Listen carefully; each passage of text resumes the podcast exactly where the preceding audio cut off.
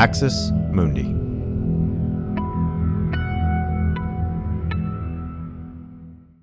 You're listening to an Irreverent podcast.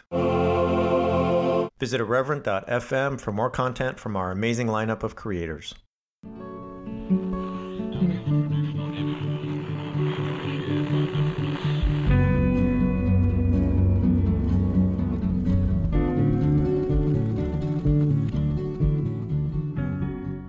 Welcome to Straight White American Jesus. My name is Brad Onishi, faculty at the University of San Francisco. I'm here today in a midsummer, mid August, back to school Friday with my co host. I'm Dan Miller, professor of religion and social thought at Landmark College in the swampy Northeast, where we've had nothing but rain like all summer. I know places you care about, like uh, Hawaii, is very close to you, is being ravaged by forest fires. We're being ravaged by floods, all because of the global warming that's not real. So, uh, nice to take a break from all of that and, and hang out with you for a while. Yeah, it's been uh, it's been a tough week for for me and my family. So my some of you list, but some of you don't. My my family's history on Maui goes back uh, about 125 years. So we are not native Hawaiian, and and would uh, yeah uh, but we are Japanese American. My great grandfather went to Maui from Japan right around the end of the 19th century. So my grandfather was born there. My father was born there. A lot, m- most of my aunts, uncles, cousins, born there, lived there, etc. So yeah, it's been pretty hard week in terms of what's happened. Um, Lahaina is one of those places I've been to many times, and it's just also one of those places for Maui. It doesn't matter how many times I've been there. For Maui, it's kind of like um, it, it's hard to explain. You know, if you grew up in the Northeast, maybe at one point the Atlantic Boardwalk, Atlantic City Boardwalk was kind of iconic. I, these days, maybe not, but there's those places that are, are really, really meaningful and really historic, but also almost sacred to a lot of folks. And to think of Lahaina as just not there anymore, Dan, is, is pretty tough. So I'm going to put a link in the show notes. If you want to donate, I would say uh, you can check that out. I would say giving to something that will help Maui is more important than posting your honeymoon pictures that you have from Maui or your vacation. So I'll just put that out there. Maybe that's not a popular opinion, but nonetheless. All right, Dan, today we're going to talk about I think three like major buckets of of discussion. One is the will to power and the uh, philosophy of governance coming from the GOP and how that plays out in things like the Clarence Thomas scandal Samuel Alito's comments from uh, from a couple weeks ago, and uh, even the approach to the presidential race. So that's one. Number two is are things really related to gender and sexuality? Want to get into some of the comments made about the U.S. women's soccer team, and uh, also some comments from Matt Walsh about uh, folks with various sexualities, and also the fact that PragerU will now be in Florida schools as a resource for teachers and just want to like go over some of the things that maybe happen in PragerU videos related to gender and sexuality. So there's that. Finally, I want to talk about Ohio and the the big win there for voters and in some case in some sense for reproductive rights in Ohio. So we'll get there. Before we do, Dan, let's start here. Uh, we're going to eventually land on Clarence Thomas. Uh, so if you've been following the news this week, don't worry, we're going to get there. But we're going to get there by way of a nice philosophical prologue. So Dan, take us through it. Yeah, so if we were a game show spinning the wheel, like it's rigged, it will eventually end on Clarence Thomas, as it feels like all things do now um, in the Supreme Court. But I, yeah, I wanted to start with a, a piece that I came across in CNN this week that I think hammers home a lot of points that you and I have made for a really long time, and I think I think not just us, we're not unique in this. Um, but it was written by somebody named uh, J. Michael uh, Luttig. I think that's how you pronounce his last name. I'm not positive. But there was an interview with him, and and basically, this is he's a conservative retired federal judge, so he knows the law, he knows the judiciary. He's also a conservative, has long time conservative bona fides. He's also an advisor to Mike Pence uh, at present, uh, and has been for some time. But the reason it caught my attention is he said these things that we've said for years, right? And he said, for example, and I think these are worth repeating, but this is a quote from him. He said, American democracy simply cannot function without two equally healthy and equally strong political parties. So today, in my view, there is no Republican Party to counter the Democratic Party in the country. And he says, and for that reason, American democracy is in grave peril. So, no, this isn't a liberal saying this. This is not a progressive saying this. This isn't somebody who supports the Democratic Party or, or liberal policies. Uh, this is this is a conservative. And he goes on and he says this. He says, quote, a political party is a collection and assemblage of individuals who share a set of beliefs and principles and policy views about the United States of America. Today, there is no such shared set of beliefs and values and principles or even policy views as within the Republican Party for America. What is he saying?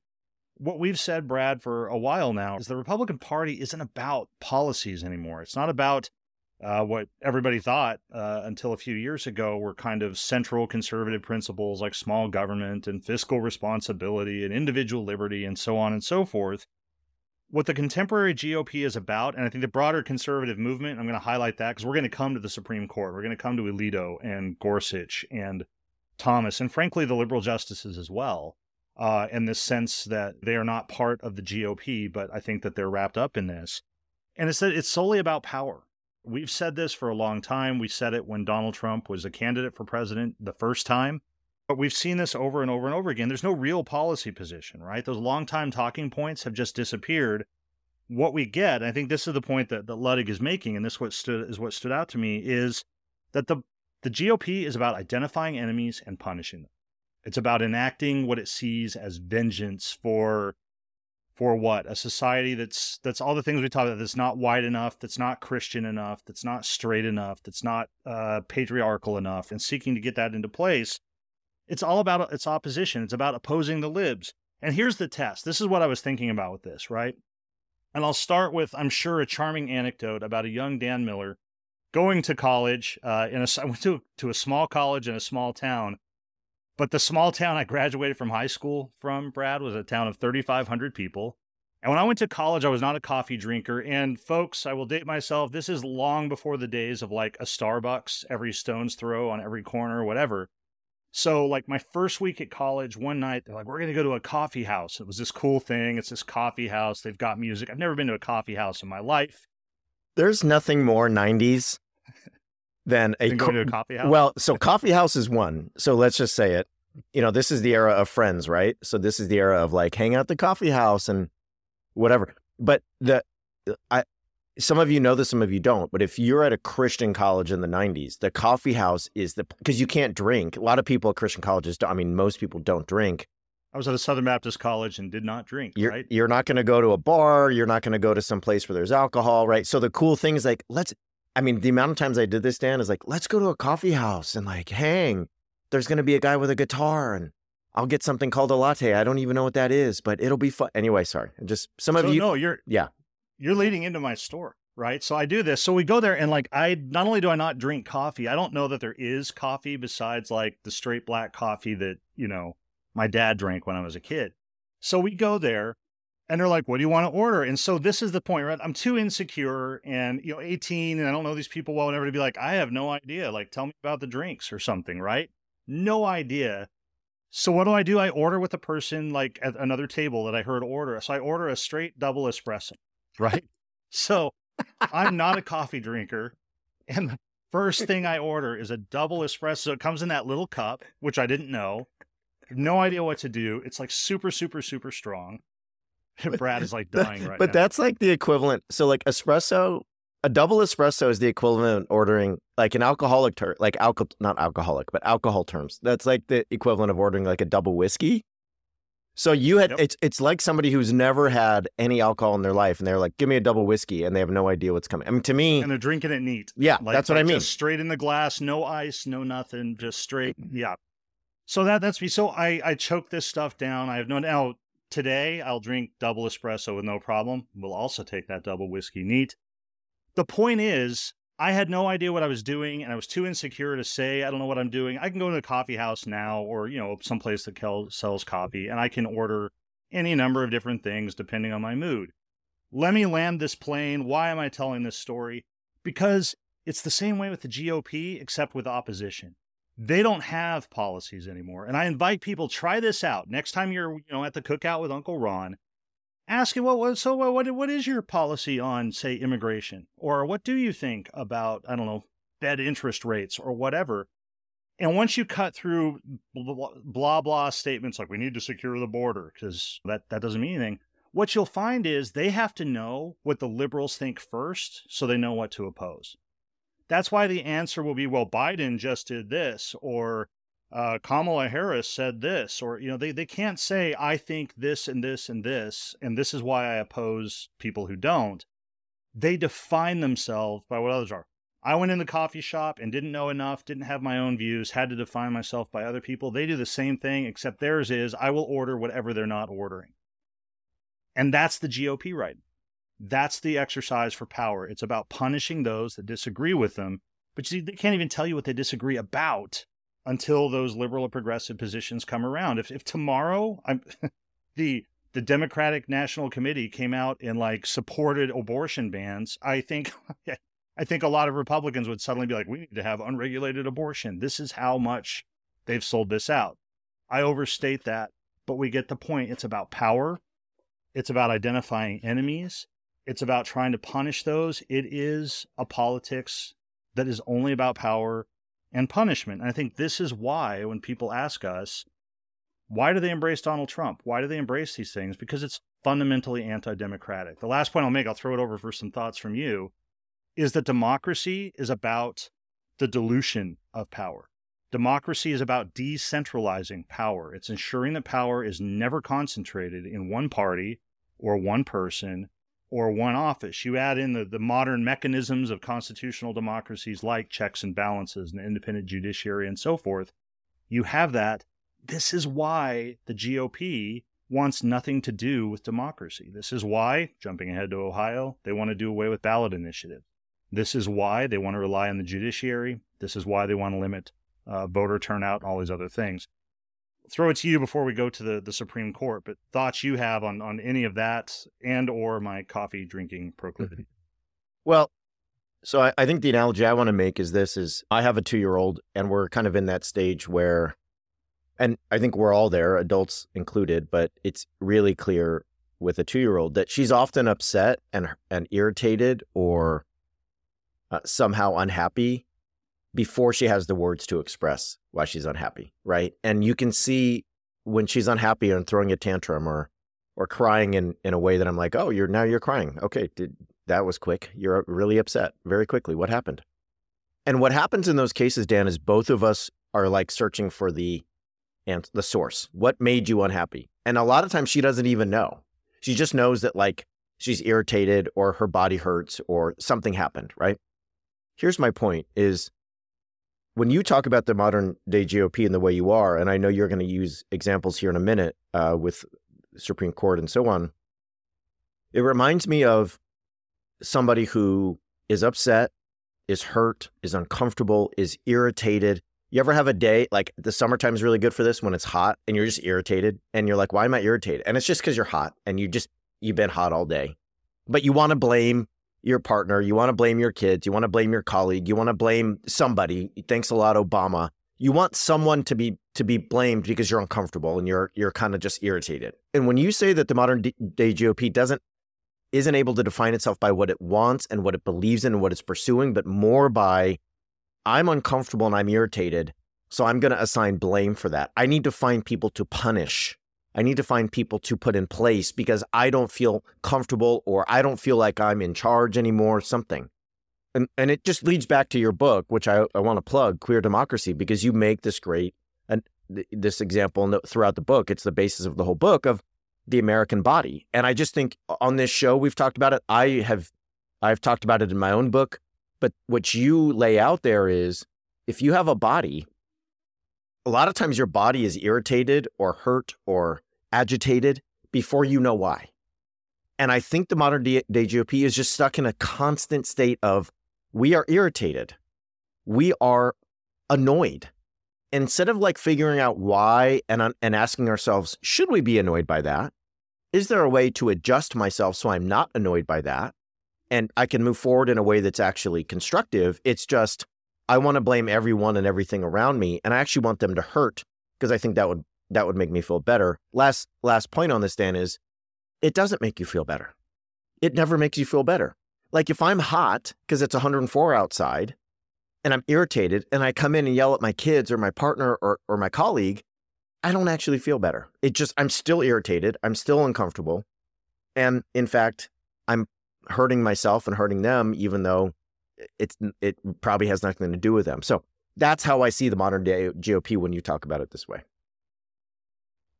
Yeah, I'm going to pick on that point for just a second before coming to the Supreme Court because this is, and I guess we'll get not only philosophical but all therapeutic here. But like one of the things when I work with clients with the Center for Trauma Resolution and Recovery, one of the things I say to them is when we're dealing with like exactly that, right? People are angry or they're upset or maybe they're upset all the time. I've spent time in counseling dealing with like, yeah, you've got these emotions. You're like, I don't know what is causing them or why I'm doing this.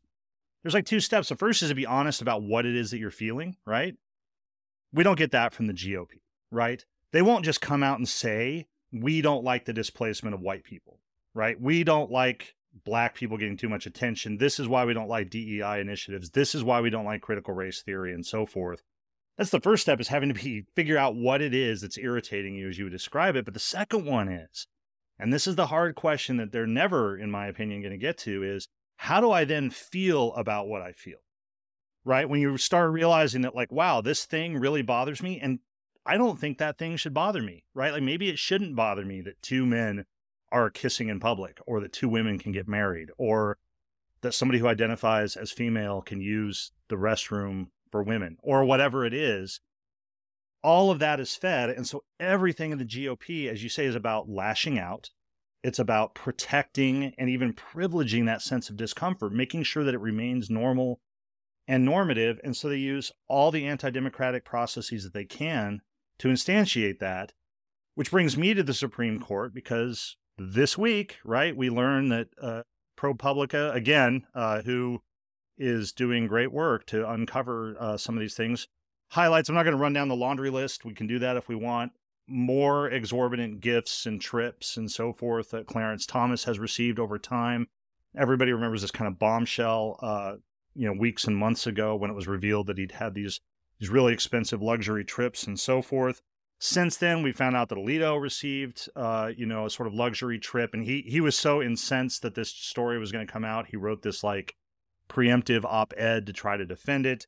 Neil Gorsuch not disclosing profits that he made. He disclosed the profits. He didn't disclose uh, the person that or the, the entity that bought a piece of property, and so forth, and just on and on and on. But tied in with to call it unrepentant would be an understatement, right? You referenced Alito Alito's statements uh, a little while ago, basically saying that there's there's nothing anybody could do. There's there's nothing in the Constitution that allows uh, Supreme Court justices to be regulated by the Senate or or the House or something like that. Roberts has refused resolutely to impose any kind of code of ethics standard. All the justices issued a statement in April saying that basically they're fine with the way things are. There's no need for a, a code of ethics just remind people that everybody everybody else in the judiciary every level of the judiciary has codes of ethics that they have to follow. And there are not just ethicists but legal analysts who think that some of these things that supreme court justices have been doing might have been a violation of law not just ethics or morality but law. Where am i going with all this? I see this as, as here's another institution that is in important ways fundamentally anti-democratic. One of the things that the judiciary, in my view, is supposed to do is make sure that democracy doesn't just turn into the tyranny of the majority, uh, as Alexis de Tocqueville called it, right? That you can't just take away people's rights because there are fewer of them than there are of you. That's why we have the language of rights wrapped up with democracy. Cool, great, good. But what we have in the Supreme Court now are justices who clearly see themselves as above the law. They are the adjudicators of law. They are the ones who determine what it means. They are the ones, I think, in their own mind who determine what is right and wrong, appropriate, inappropriate, and it's it's inconsequential what anybody else thinks.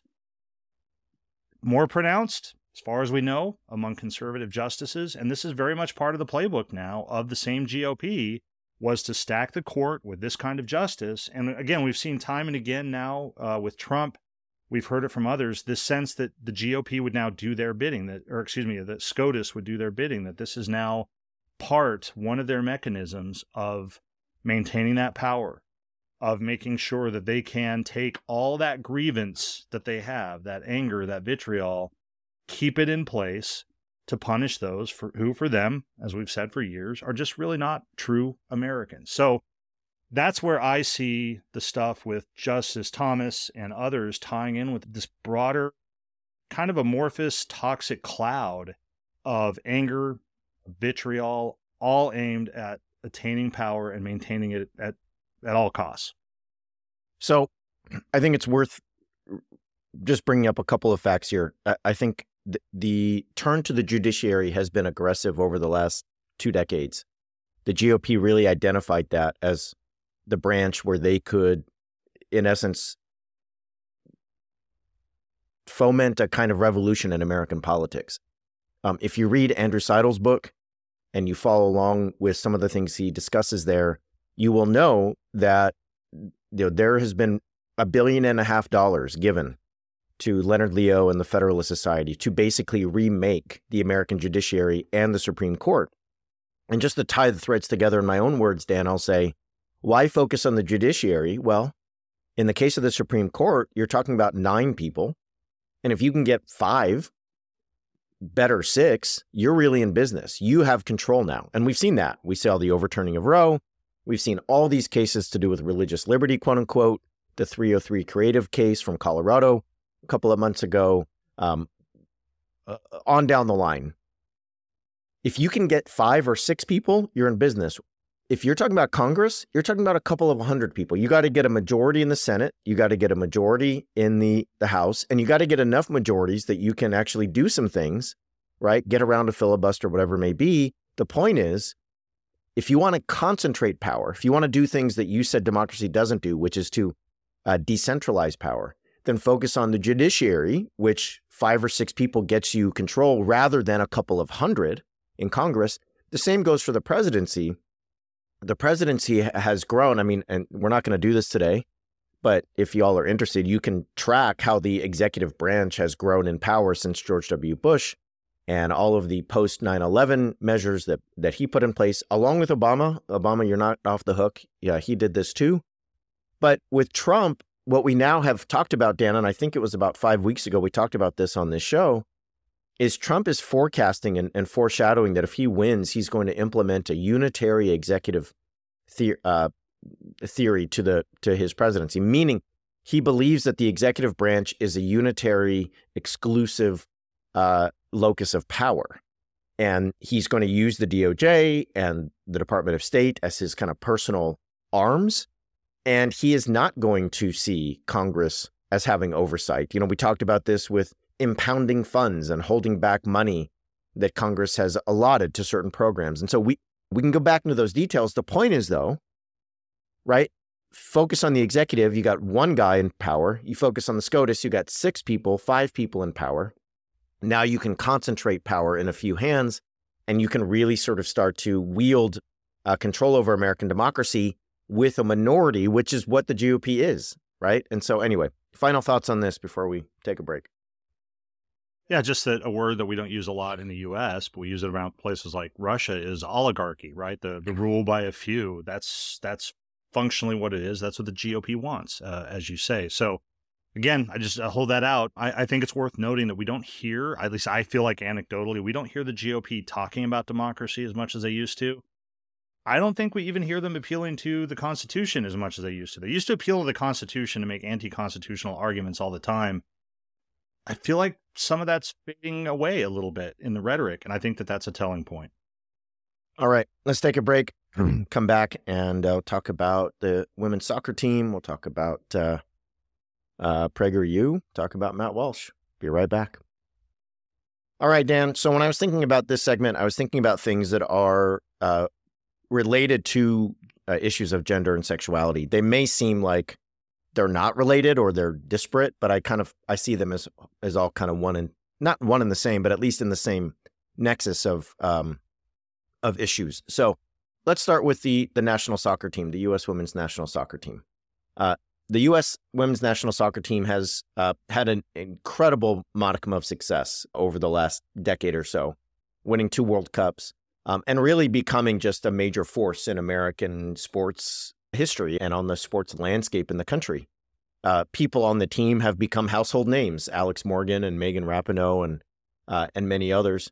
Um, and it's very obvious if you follow soccer at all that the women's team has been much, much more successful than the men's team.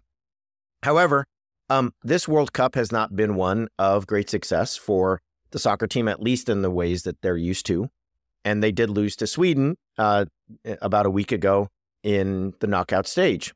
Okay, and this is hard. It's hard to swallow when you when you've had so much success. It's always disappointing if you're used to coming in first or second, and to get knocked out is no fun. All right, but here's the here's some of the responses from um, from folks. The U.S. women's national soccer team lost to Sweden yesterday at the 2023 Women's World Cup. I used to pull for our women's soccer team, but recently they have shown disrespect for the U.S. and have used their platform to promote the LGBTQ agenda. When they lost, I wasn't sad. That is from Mr. Christian America, Franklin Graham. That's one. Let me pull up Alexi Lalas. Now, Alexi Lalas is a sports commentator. Dan, when we were teenagers, he was on the men's national team. And I actually saw Alexi Lalas play in person a couple of times. So here's what he says Don't kill the messenger. This U.S. women's national team is polarizing. Politics, causes, stances, and behavior have made this team unlikable to a portion of America. This team has built its brand and has derived its power from being the best slash winning. If that goes away, they risk becoming irrelevant. So I, I want to just approach two things here that are related, I think, to gender in very clear ways to me. One is Alexi Lalas uh, is talking here and saying that the team has built its brand and has power because it's the best and it's winning. Okay. So he's basically saying the only reason that you have power or you're relevant is because you win. So he's basically saying to the women's the women on the US national team, if you are good, if you are uh, the best, then you are worth our attention. If you are not, then as a country, even though you are a national team, you will become irrelevant, right? And it's amazing to hear this because like Alexi Lalas and his like versions, his his the teams he played on for the U.S. Uh, men's national team never made it to the championship game, the semifinals, the quarterfinals, right? If the men's national team, Dan, gets out of the knockout stage, we are happy. We are like, we did it. This is awesome. We get to go play England or like Argentina and probably lose. But yay, we did it. It's fun.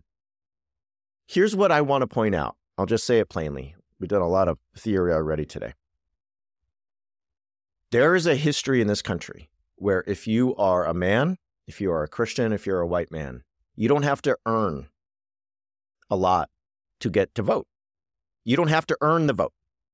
You don't have to earn the right to speak. You don't have to earn the right to be somebody in the public square who has a voice. But if you're not that, then you have to earn it. You have to show us that you're worth it. And then we might admit you to the, the table and give you a seat, right? So Lalas is basically saying, hey, if this team doesn't win, they're irrelevant and we won't watch anymore because they're women. And you know, I mean, come on, it's women. I mean, are we really going to watch this if they're not the best? Who cares, right? That's what he's saying. And he's saying politics, causes, stances, and behavior have made this team unlikable to a portion of America. So he's like, yeah, you know what eh, what these women did, Dan? They they demanded equal pay. Can you believe that cause they stood up for? Oh my God. These women are annoying, huh, Alexi Lalas? Oh, they kneeled. Uh, some of them, not all, like Megan Rapinoe, kneeled uh, when it came to the, the national anthem. Well, guess what that is? That's a, like American right to protest, okay? Stances and behavior. What's the behavior? What what behavior are you talking about? Because you know what, Alexi Lalas, and this is like a whole three hours down. But do you know how many male athletes have been engaged in behavior that makes them unlikable?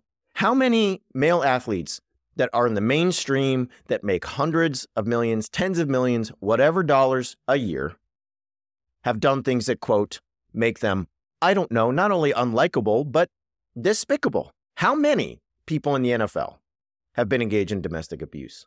How many people have been engaged in things that are uh, truly not okay? I mean, we could start when Alexi Lalas played and go all the way till now, and we could talk about it. But because these are women, we're going to talk about that. And one more comment, I'll throw it to you. One more comment about Franklin Graham. So Franklin Graham says, I was not sad when they lost.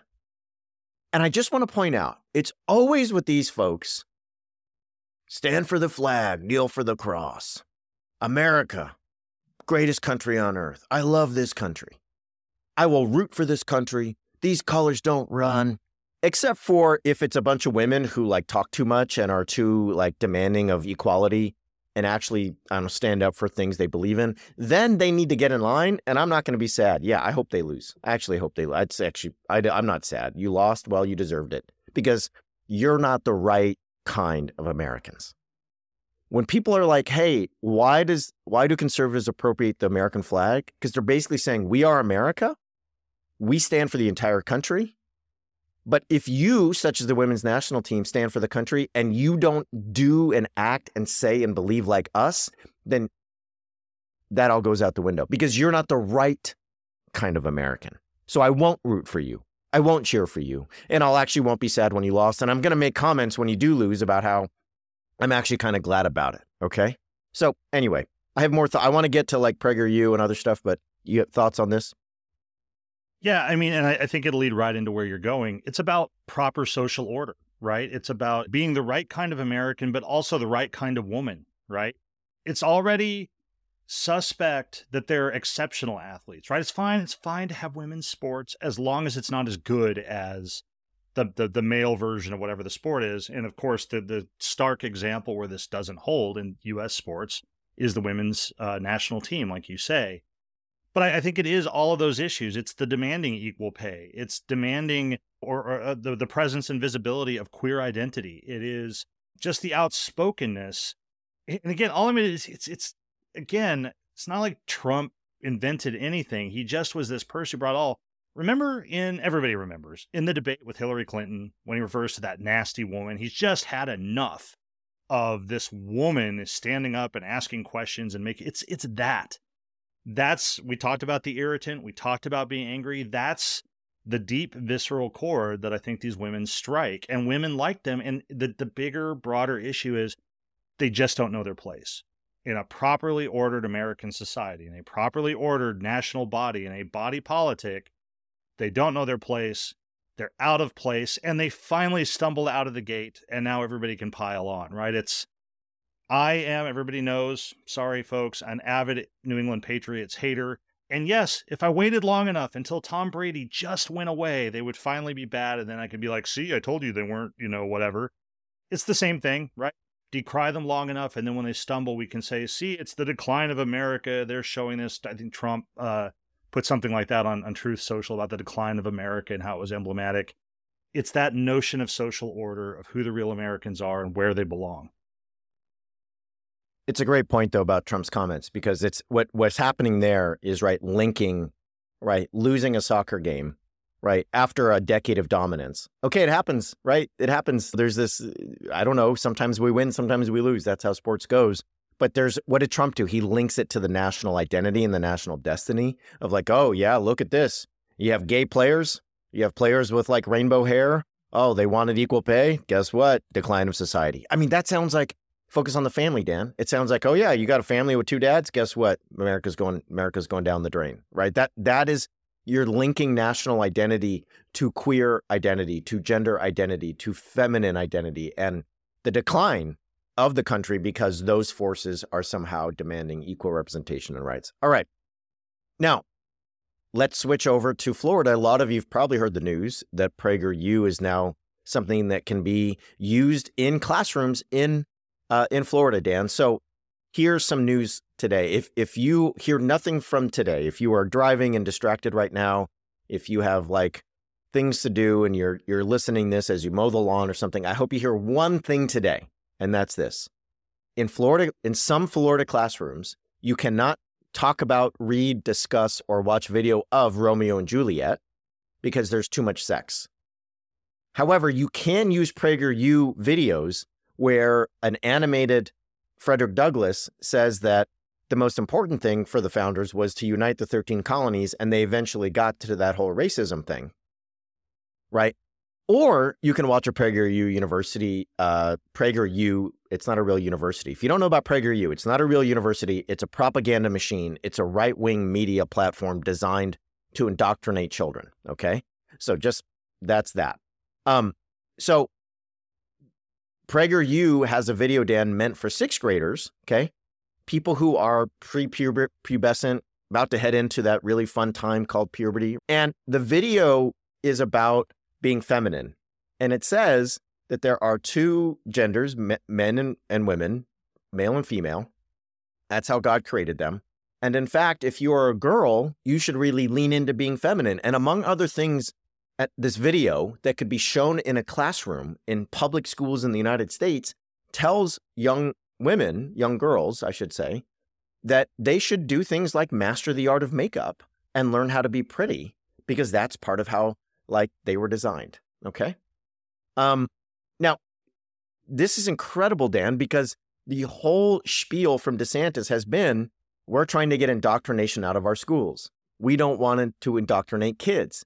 And then they're allowing PragerU, right, to come in as like a curriculum resource.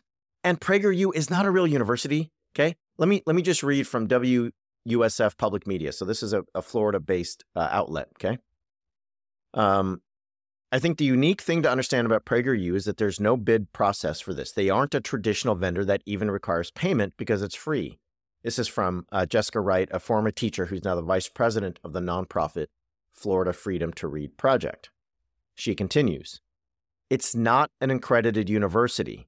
It does not have creators with a vast education background. And it says right on their website what their intention is, which is purely for indoctrination. And it says specifically for conservative values. Dan, we could spend two hours talking about the hypocrisy here. I don't actually don't think it's that interesting. We know it's hip, like this is hypocritical to the core. Hey, we want to get rid of things that indoctrinate. We don't want you to say gay. We don't want you to say anything about queer characters.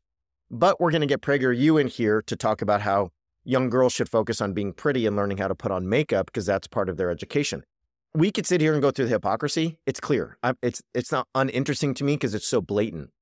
What is clear is that you cannot have. I'm I, I and I, if people want to disagree with me on this, I'm open to it. I'm open to deconstructing Shakespeare, pointing out issues with Shakespeare in terms of racism, in terms of colonial, um, all kinds of things that are in Shakespeare. Okay, I'm totally happy to have those conversations about empire, whatever you want to do.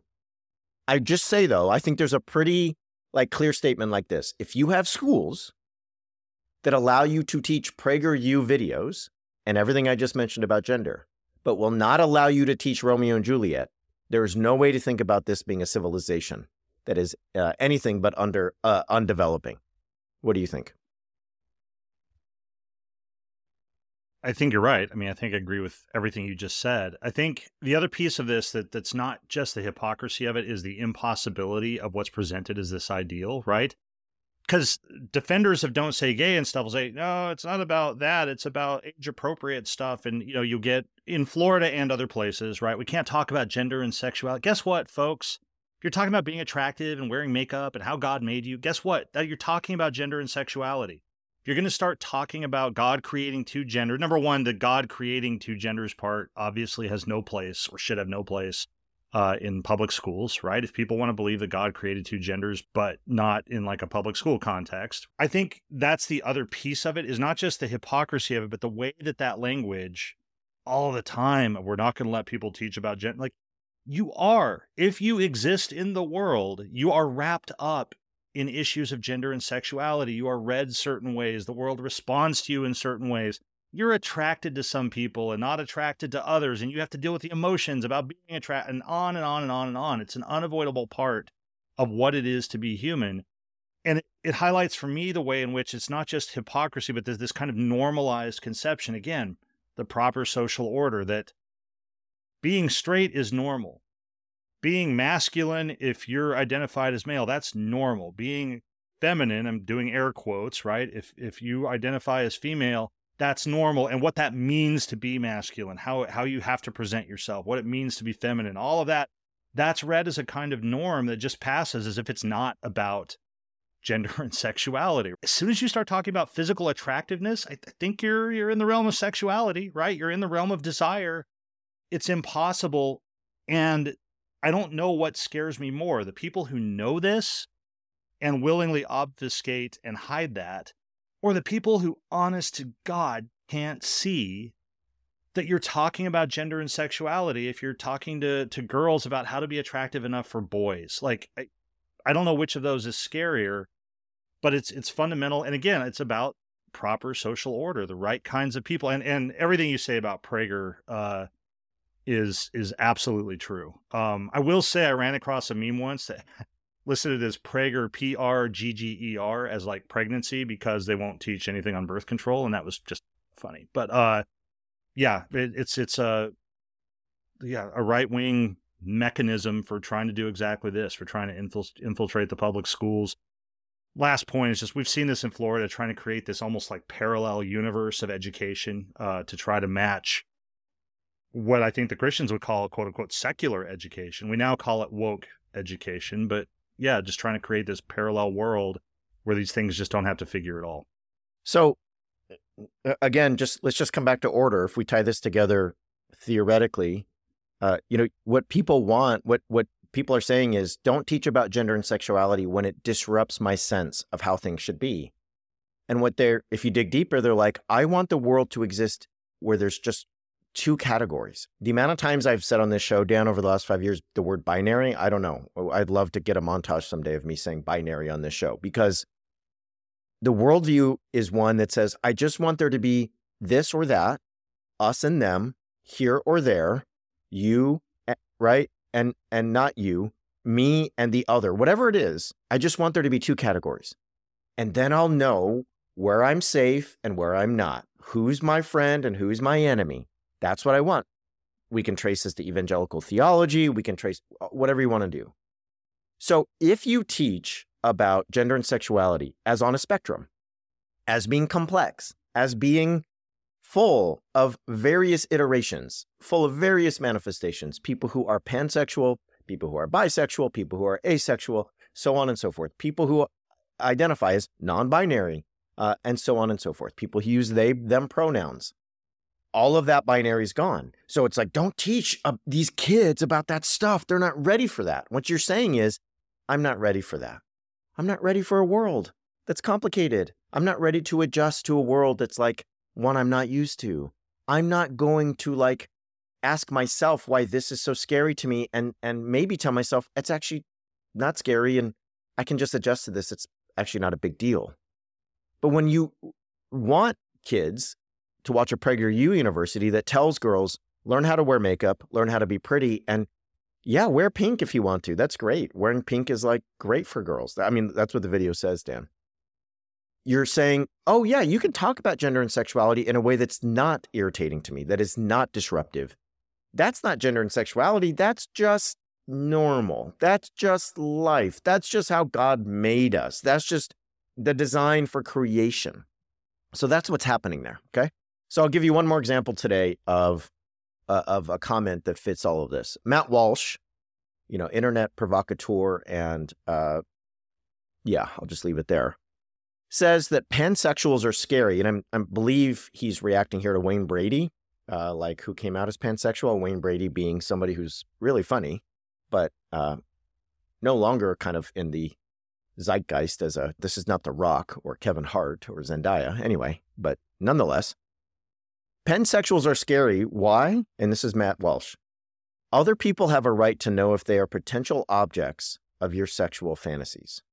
So, like, here's the logic: if if you're pansexual and you are attracted to, uh, to to all folks, in essence, Matt Walsh is like, that's scary because I don't know who it is you're attracted to, so I don't know how to categorize you. What he's saying is, I don't know how to categorize the world with you in it because in my world, there's men and women. Men are attracted to women, women are attracted to men. Men play these roles, women play those roles. Men do this, women do that. If you're pansexual, I don't know how to put you in. You actually don't fit those categories. You disrupt all of them. And so I'm scared. And then if we dig deeper, it gets worse because he's basically saying, Dan, that if I, if you're a man, then I know you're attracted to women. And therefore, I'm surmising that you are fantasizing sexually about women in this way. Or if you're a woman, you're fantasizing that, like, it's a projection. It's a sense of, like, well, as long as I know who you want, I know what you're fantasizing about. This is a little window, right? Into like Matt Walsh basically saying, I really think of sexuality as like a set of desires and and wants. Some in some sense, it's about power.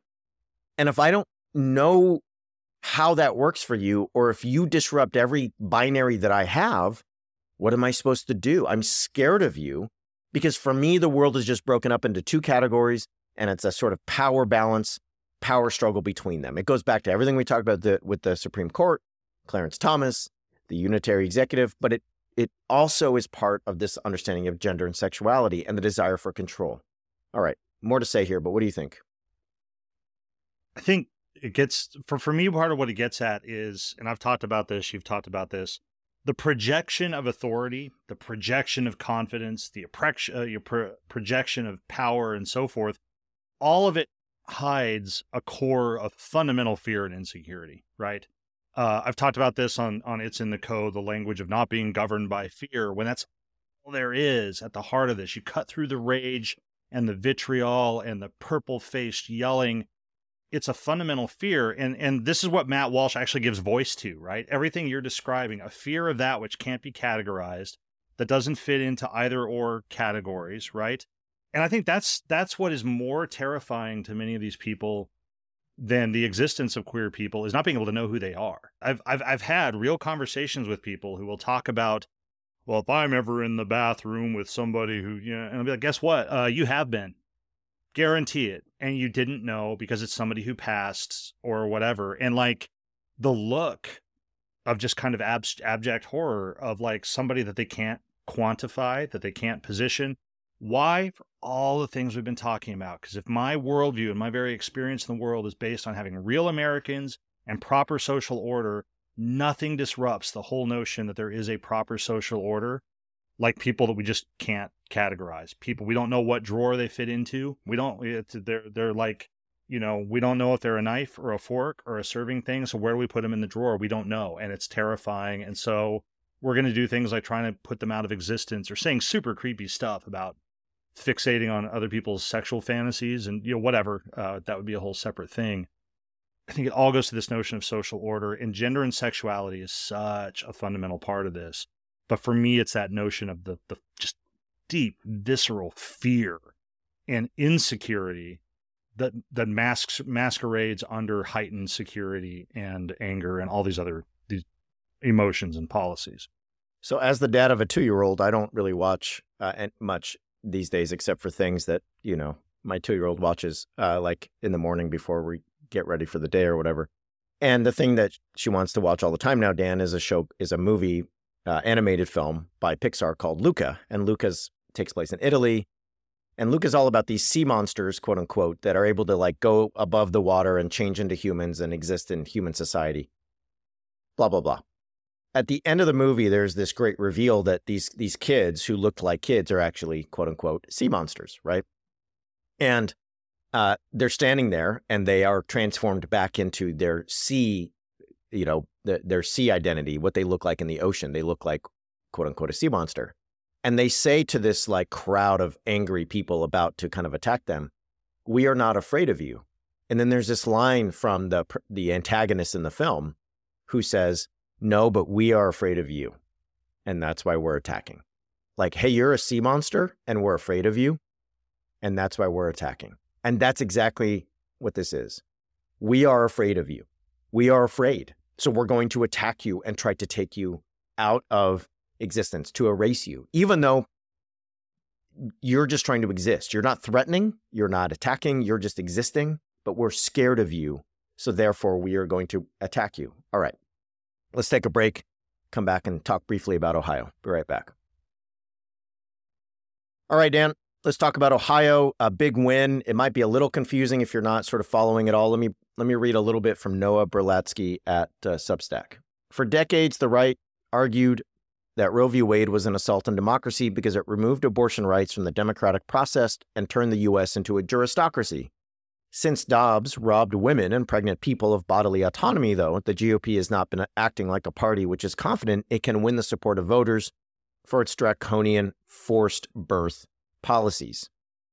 So, one of the reactions to this, Dan, has been uh, an attempt to make it uh, difficult for voters to voice their displeasure with abortion bans and restrictions on abortion, such that uh, state legislatures can keep those measures in place. So this played out in Ohio.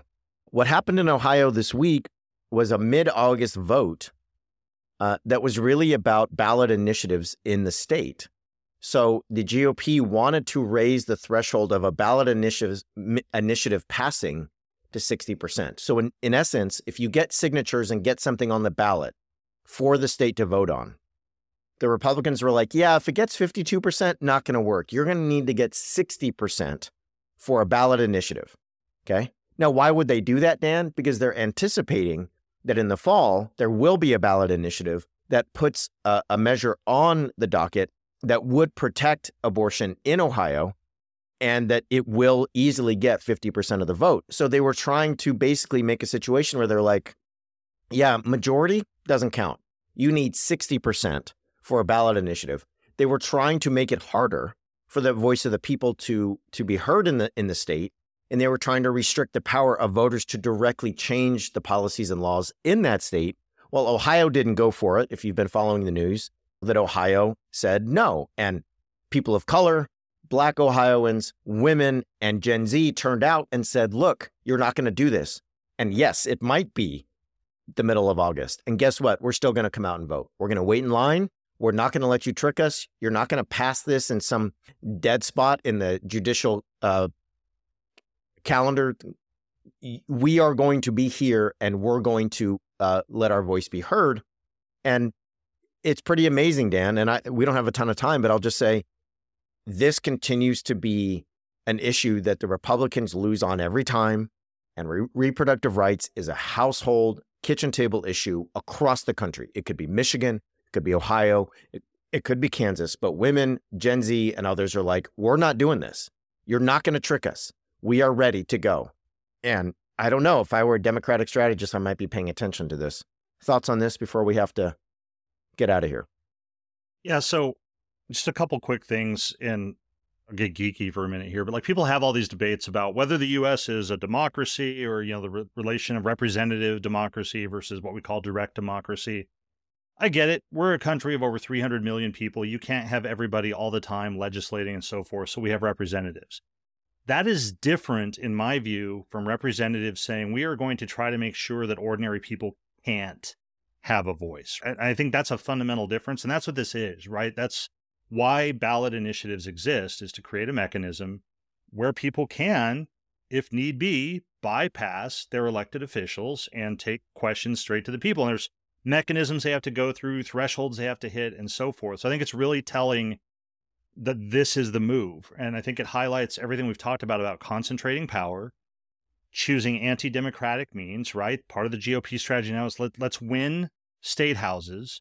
And then once we do, let's use that concentrated power we have to further disenfranchise others and make sure that we can't be challenged democratically. They've been doing it with gerrymandering for a really long time. Now they're doing it in a targeted way with ballot initiatives.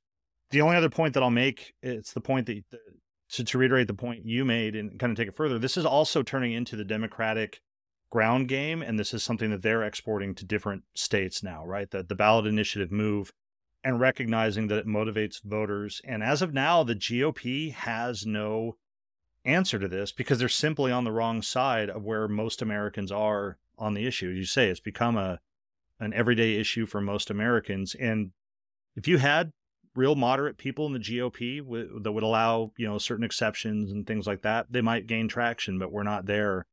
And I think I think it's a huge leverage point for progressive voters and really significant because it'll bring people to the polls that let's say in 2024 voting for Joe Biden might not. Well, here's the Wall Street Journal editorial board making that same point that you just made. Republicans spent half a century working to overturn Roe, yet they weren't prepared for the Democratic policy debate when that finally happened in Dobbs last year. Now they're seeing abortion regimes as loose as Roe or potentially looser, imposed by voters even in conservative states. This political liability will persist until the GOP finds an abortion message that most voters can accept. So it, it's exactly what you just said, Dan. If you're going to continue with this abortion ban, six week abortion ban, and so on, those kinds of approaches, uh, it's unacceptable to the majority of Americans. This is the last point that I'll make about this, and we brought this up earlier about them just being the party of opposition. This is this is part of that, right? This is how they were with healthcare. Remember that, like when Donald Trump won and they won both houses, I thought healthcare would be gone in a heart. Turns out they had no idea what they were going to do if they actually got the majority and could do away with it and had no policies.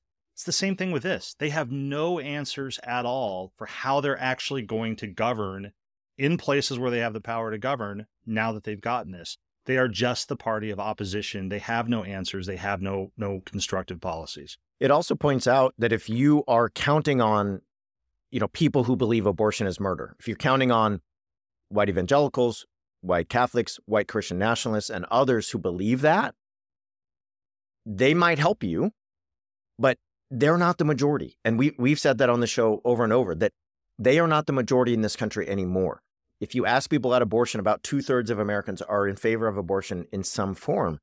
So if you're counting on those folks to get you right elected and to fund your campaigns and to to make sure that you um, have the the money you need to run for governor or senate or anything else, that's fine.